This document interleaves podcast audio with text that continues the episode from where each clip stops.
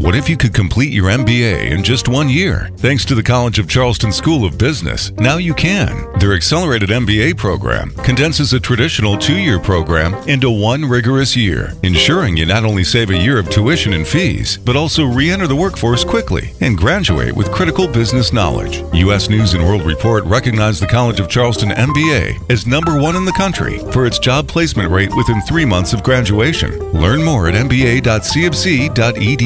Opinions voiced in this program are for general information only and are not intended to provide specific advice or recommendations for any individual. To determine which investments may be appropriate for you, consult with your attorney, accountant, and financial advisor or tax advisor prior to investing. Securities are offered through LPL Financial, member FINRA SIPC. Good morning, and welcome to Beyond the Business, brought to you by the College of Charleston School of Business. The College of Charleston School of Business, where students are beyond ready to work, they're ready to make an impact. Each Saturday morning at 9, successful business leaders and entrepreneurs from across the Low Country talk about what it takes to succeed in business and in life. Now, your hosts of Beyond the Business, Eric Cox and, and Leslie Saturday morning, Haywood. Low Country. Welcome to another edition of Beyond the Business, heard here on 94.3 and presented by the College of Charleston School of Business, where students are beyond ready to work work they're ready to make an impact. And I promise you, we're going to make an impact in today's show. We're excited to have you join us for another great edition here of Beyond the Business. I'm one of your hosts, Eric Cox, with the lovely and talented Leslie Haywood. Good morning, Leslie. Uh, good morning. And thank you, Low Country, for sharing your Saturday mornings with us. And make sure and continue the fun beyond Saturday mornings and check us out on our Facebook page, Beyond the Business, Beyond the Business, or on Twitter, BTBCHS. How you doing, Eric? You know what, Leslie? If I was any better, I would be Leslie Haywood. So life is pretty good, uh, rocking and rolling. Hard to believe we're in the fourth quarter. And you know what they say? The game is won in the fourth quarter, Leslie. So here we are down the home stretch of 2021. I can't believe it. I love the sports references, you know. Well, you know, I had to throw one out because we have a sports guy on today. I'm not going to give know. that away yet. Nope. We have a sports guy. I'm fired up. I'm excited and looking forward to getting this interview under our belt. Been trying to get him on the show for a little bit.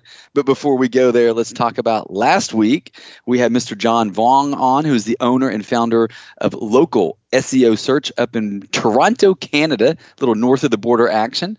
Uh, what did you think of uh, John's segment last week, Leslie? Uh, it was awesome. There were so many instances in his story um, and his life that gave me that uh, sometimes elusive thing called perspective. I think we could all use a little perspective. He had been through so much um, living in government housing and living without things that we call necessities. So for him, taking the leap into entrepreneurship, entrepreneurship didn't seem that scary at all. He was like, yeah, so what if I have to sell my car or live on, you know, $20 a week groceries? He's like, I've already lived on food stamps, uh, went to the local food banks. I, I mean, these, the, he knew he could survive on very little. So for him, taking that leap even though he was older with a family he wasn't he wasn't afraid which was awesome. Again it was all about perspective for me. I'm like my kids they think that they're going to die if they don't have a cell phone. And you know he had to go to the you know to the food bank for bread. So it puts it all in perspective. You say, what an amazing show. If you happen to miss uh, John's segment, don't fret. You can go check it out on Spotify or iTunes or go to our website at coastalwm.com. Simply put in Beyond the Business, and you can hear John's show and all of our shows, by the way, going back for the last eight years. And so if you got nothing better to do this weekend, you can binge listen to Beyond the Business and uh, what a great segment that was. And by the way, we always talk about get your coffee warmed up, get a second cup. You better triple cup it today because if you're going to keep up with this guy, you better be ready to run. We are excited to have this morning on the show Coach Pat Kelsey, who's the new coach over at the College of Charleston basketball program. Coach, welcome to the show. Hey, Eric. Hi, Leslie. How are you guys? I'm a big fan of the show. I've watched uh, many of the podcasts, and it's a true honor to be here. Well, we're excited to have you, man, and welcome to Charleston. I know you bring a wave of energy and enthusiasm. The town is ready. We're going to talk all about the program and what you're doing. We can't wait to dive into it because the season is just around the corner. Uh, we're going to talk a lot about that. But before we do, Leslie, you want to take us down uh, memory lane? Uh, yes, yes. And, uh, you know, what a perfect guest because we do, you know, entrepreneurship and people that start their own companies, and we do a lot on leadership. What leadership it's what coaches do. I mean this is the why haven't we done the sports thing before? This is awesome. I'm because so we excited. haven't had coach kelsey in the room. I mean come on. This is awesome. Well like our show says beyond the business people you know stories you don't. So we're going to take it back and um, we're going to talk a little bit about your upbringing and where you're from. So give us a flavor about where you were born where you grew up and what life was like Sure. I'm uh, from Cincinnati, Ohio. Um, huge family. Uh, my mom is one of 10. My father is one of nine. I have 52 first cousins. Oh my. Uh, I'm one of five siblings. My wife's one of five siblings. There's 21 grandchildren on my on my side. There's 17 on my wife's side and 99% of them are all in the greater Cincinnati area around the I 275 loop. And we're uh, a couple of the black sheep that got away and, and, um, and, and love everything about living in the low country. But, you know, I, I think if I had to sum up what, uh, what my upbringing was all about, it was about faith and family. And um, even as I've progressed into my professional career, I try to keep my priorities, my uh, uh, yeah, my life priorities very, very simple, and it stays my faith, my family, and my profession. Those three things are uh, where I spend the majority of my time. But there's a great example set by my mom and dad a long time ago. Um, in, in you know, a friend of mine uh, who did the eulogy for his uh, for his grandfather about three months ago. Actually, a little bit longer than that. Um, was talking with his grandfather shortly before he passed away, and he said, "You know, what? What? Give me advice on being a great father." And um, and without hesitation, my friend's grandfather said back to him, "Love your wife." Love your wife. And um, that's the main lesson that i learned growing up in my household was uh, the love between my mom and dad. And and uh, I, I feel like the way that my siblings have gone on to live their life and the impact that hopefully they have in the world started with uh, the core strength in our home growing up between the love between my mother and father that's awesome. Awesome. So, give us some perspective, coach, on uh, what you were like as a kid. Were you a studious kid? Were you in trouble all the time or somewhere in between? I think I had ADD before they knew what it was. okay. You know, back in the early 80s, I don't think anybody, they, they ever came up with a scientific name for it, but man, I couldn't sit still. Um, you know, my sister, my older sister, Sally, and she was, she is brilliant. I mean, perfect student, like photographic memory, teacher's pet. Everybody loved her. And my dad tells this funny story. Um, she had Mrs. Davis in 1981 in first grade, and Mrs. Davis ended up being somebody that was very influential in my life for the rest of her life. Uh, she passed away a couple years ago, but I stayed in touch with her for a long, long time. And when my mom and dad came into parent teacher conferences uh, a year later, when I was a month into first grade with Mrs. Davis. My mom and dad uh, walked into the room, and there was probably, I don't know, 12, 15 other couples, moms and dads, that were in there at the open house, right? The parent teacher conference type day. And Mrs. Davis saw my mom and dad across the room and and uh, said real loud. She was kind of like a boisterous Irish lady that was just you know loud and she was awesome though. And she looked over at my dad. And she goes, "I can tell you one thing. He's no Sally." my, my mom and dad laughed. My dad's under his under his breath. He said, "No crap, lady." but um, you know, I, I, back then they just said you didn't listen very well. They didn't call it ADD, but I, I don't. My mom and dad said all the time, like once I found something I was interested in, and it, I'd love to read. Uh, it was, but they had to give me sports books and the sports pages, and I would memorize. Uh, batting averages of the Cincinnati Reds and read anything I could get my hands on about baseball, basketball, or football. Um, but anyway, I ended up becoming a good student, and in college, I, I uh, you know, I, I, was blessed enough to graduate cum laude, but it sure wasn't because I had any type of photographic memory. I, I like to think it was kind of the things that allow me to be successful in life, and that's just my tenacity and my work ethic. And, and uh, I was going to uh, expand on that because I have people I know in my life who have children that have the exact same challenge. Um, how did that challenge growing up can you how did that help you? Because i you know my with my sister and her daughter it's hard to find those words of encouragement. I mean you obviously excelled. You are obviously a, fantastic leader.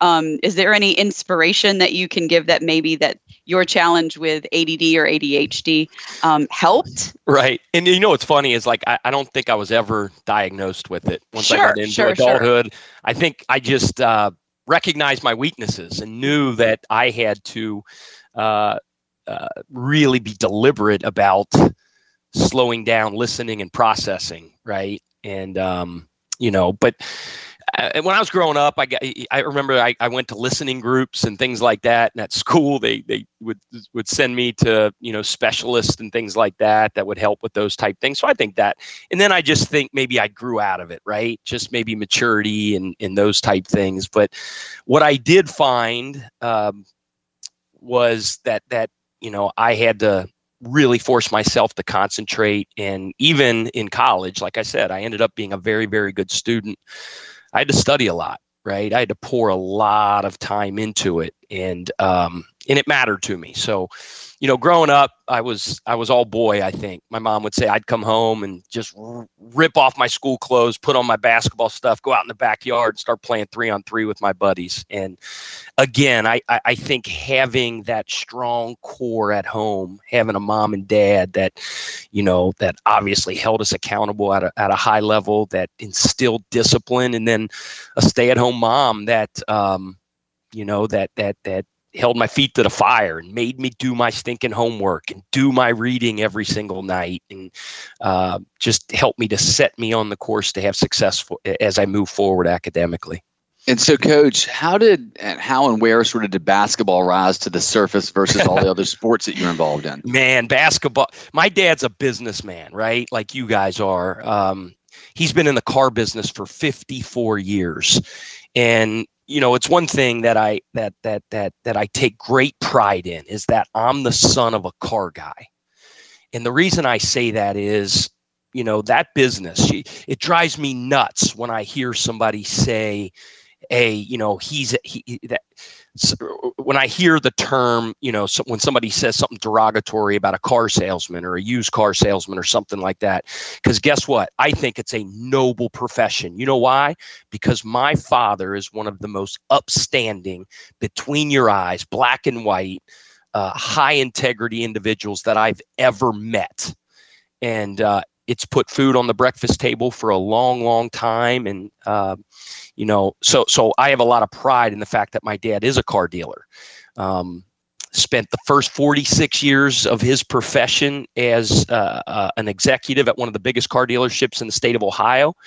And then recently, in the last five, six years, they've started Kelsey Chevrolet in Lawrenceburg, Indiana, and, and, and, they are uh, they are killing it. But anyway, the long story short, when you ask me when did basketball come into the mix, uh, although my dad is a businessman, I feel like I'm the son of a coach.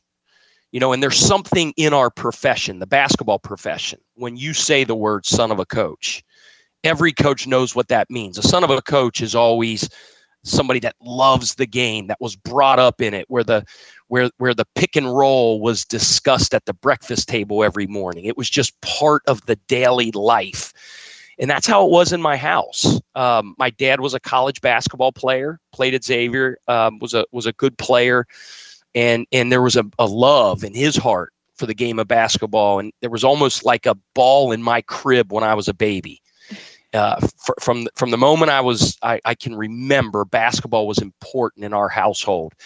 Uh, I ended up being a good player and played college basketball. My sister was a really good player, played college basketball, was a great player, actually. My brother was a very good player, played college basketball. All three of us were on scholarship. My dad, somehow, some way, even though he was in, in the, in the um, retail automotive industry where hours are ridiculous, Eric and Leslie. I mean, it's bell to bell, nine to nine, almost every day. Saturdays are your busiest day. My dad calls them their conference games because they're the biggest days of the week. Hmm. Um, but he always found time. He always found time to not only be at my games, but coach my team. Um, you know, and, and the guy that he worked for uh, uh, allowed him to do that. And he knew since he coached my teams, there were no off days. You know, you didn't take off early from work. The time I'm taking off early from work is I'm going to coach Katie and Pat's teams.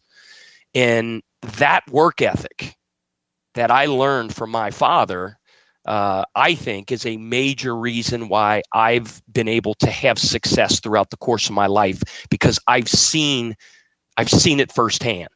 Not only to put in the time, provide for your family, be elite in the profession that you choose, but then at the same time, be a present father, be a father that's there. Uh, shoot, when I played in college, when my sister played in college, when my brother played in college, my parents were at every game, and that's around the country. They're in Philadelphia, they're in Florida, they're in California, they're in Ohio. And somehow, some way, he's still elite at what he does professionally. And uh, what a great example of how to live your life, um, be elite at, at, at what you choose as your calling, as your vocation, and then at the same time, be a present and loving father and husband. Wow.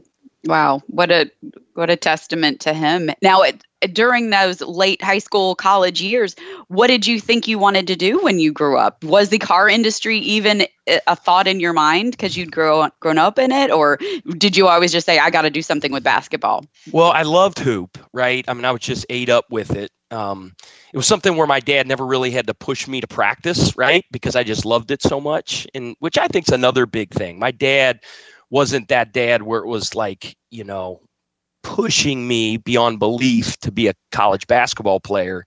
It was in my DNA and I loved it. Um, you know, even through college, I was a business major, I was a marketing major at Xavier. And, you know, as I'm going through college, it's like, you know, do I want to coach? Do I want to be an entrepreneur? Do I want to go into the business world? I wasn't totally for sure. Um, it wasn't until I played for a man named Skip Prosser and uh, who who was my mentor, was my college coach, was my boss at Wake Forest, that brought me into the business in 2001. Uh, the time that I played for him in the mid 90s, that's when the light bulb went on that said, I want to be a coach. Um, just because I respected him so much. I've already talked about the influence that my dad had on my life. Coach Prosser, Skip Prosser, and look him up. If you don't know who he is, Google him. Um, one of the most extraordinary men and coaches uh, uh, that that that I've ever met, and had a profound influence on my life. And uh, I just wanted to emulate him because I believed in him so much. Tragically, he passed away in the basketball office in 2007. Uh, one of the most impactful inv- events in my life. I was actually there that day, and um, but you know he he he really inspired me to be a coach. And what did it mean to you, uh, Coach, to you know grow up in Cincy, end up going to the college that your dad played ball, end up playing ball at that college, and then end up getting your first associate head coaching job, you know, working there, and just really yeah. being around that program. What what did that meant to you in your life and the fiber of who you are? Yeah, you know, I grew up a big Xavier fan because my dad played there. We had season tickets. I went to basketball camps growing up at Xavier. Um, and, and to have the opportunity to put that jersey on was very special. Uh, but mostly being able to play for a man like Skip Prosser. And then, you know, you mentioned ultimately having the opportunity to go back there and be the associate head coach was uh, was something that was very special to me as well. So, um, you know, it, whether it's all of Cincinnati sports, Xavier basketball, the Cincinnati Reds. Oh my gosh, Eric, I eat, sleep, and drink the Cincinnati Reds and the Cincinnati Bengals.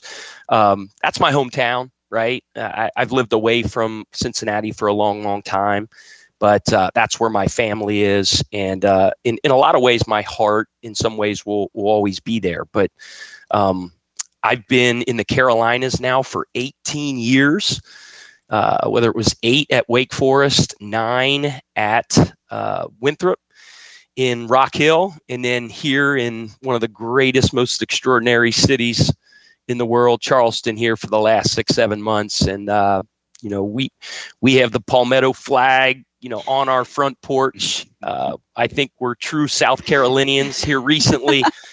I think uh, this is 10 years in South Carolina, so I got my y'all card the other day. They're allowing me to say y'all now after 10 years nice. in the area, and uh, and I'm just so pumped up to be here. That's awesome. So, in those early coaching years, um, can you give us some examples of maybe when you look back at your early coaching style and maybe, you know, those new leaders that are in new positions of leadership, maybe something that you would have done differently or something that you learned maybe that's not the way to motivate, that's not, you know, how you inspire people? Um, is there anything you can share with our yeah, listeners I, about I, I think one thing I would say, um, you know, so I started my college career as a freshman at the University of Wyoming, uh, way out west, and um, you know, I, I I look back at that, even though it wasn't a great experience. Um, I learned a lot about kind of what not to do. Um, mm-hmm.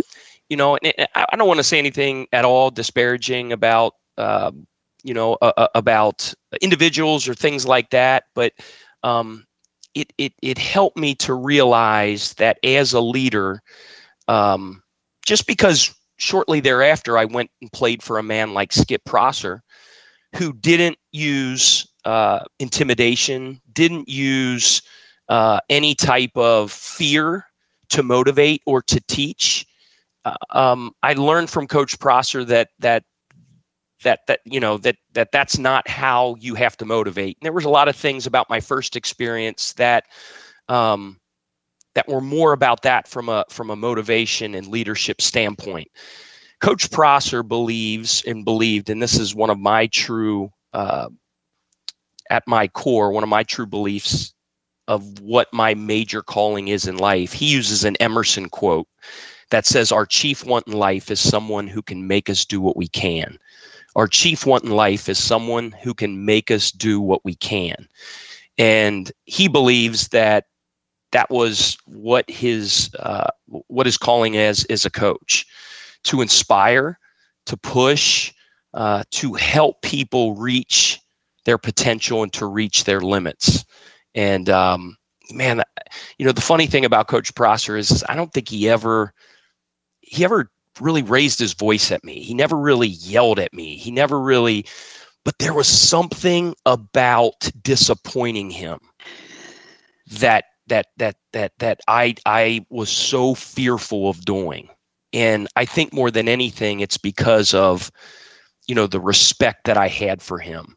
My first interaction and first meeting with him, he invited me to a practice over Christmas break when I was transferring from Wyoming, and I went to the practice, walked in the top part of the arena, sat in the last row, and I watched the first 30 minutes of practice and I was captivated just by the energy and the positiveness, uh, the bounce in the step of everybody, the, the, the effort that was being given. And he noticed me being up in the top row, sent a manager up to get me. I came down and he introduced himself, told me to sit right in the center court at sort of the scores table and I watched the next hour and a half of practice, and it was more the same thing. And it was, you could just see the floor being his classroom, right? And he had this ability to teach and teach lessons through whether it's historical references, short quips, um, sound bites, just just his way of teaching was special.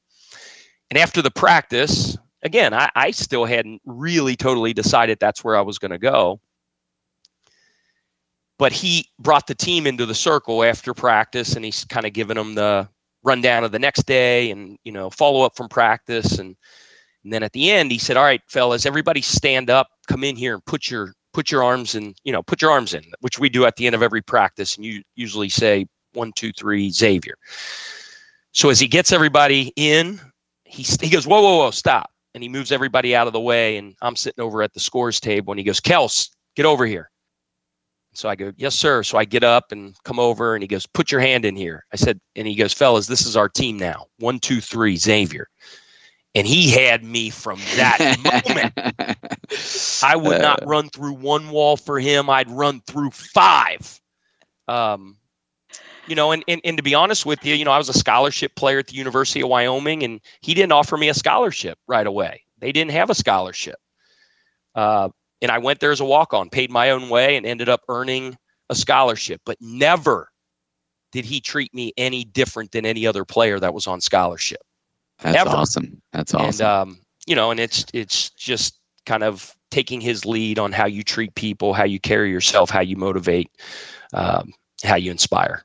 So before you, we're about to run out of time. Unfortunately, I want to try to get this in quickly because uh, we're in the you know beyond the business. We talk about entrepreneurs and them leaving corporate America and they jump into the shallow waters of entrepreneurship. In your world, it was jumping out of an uh, an associate, assistant, coaching role into the head coaching role. And so, if you don't mind, we've got about a minute left. Just give us some thoughts and, and emotions on what it was like to take that first head coaching job. Yep. Here's the best way I can describe it in a minute you look at the you look at a bench right with your team and staff sitting on a bench and the head coach let's say is sitting in the first seat and the top assistant is sitting in the second seat and there's about 12 inches between the head coach's seat and the and the top assistant seat.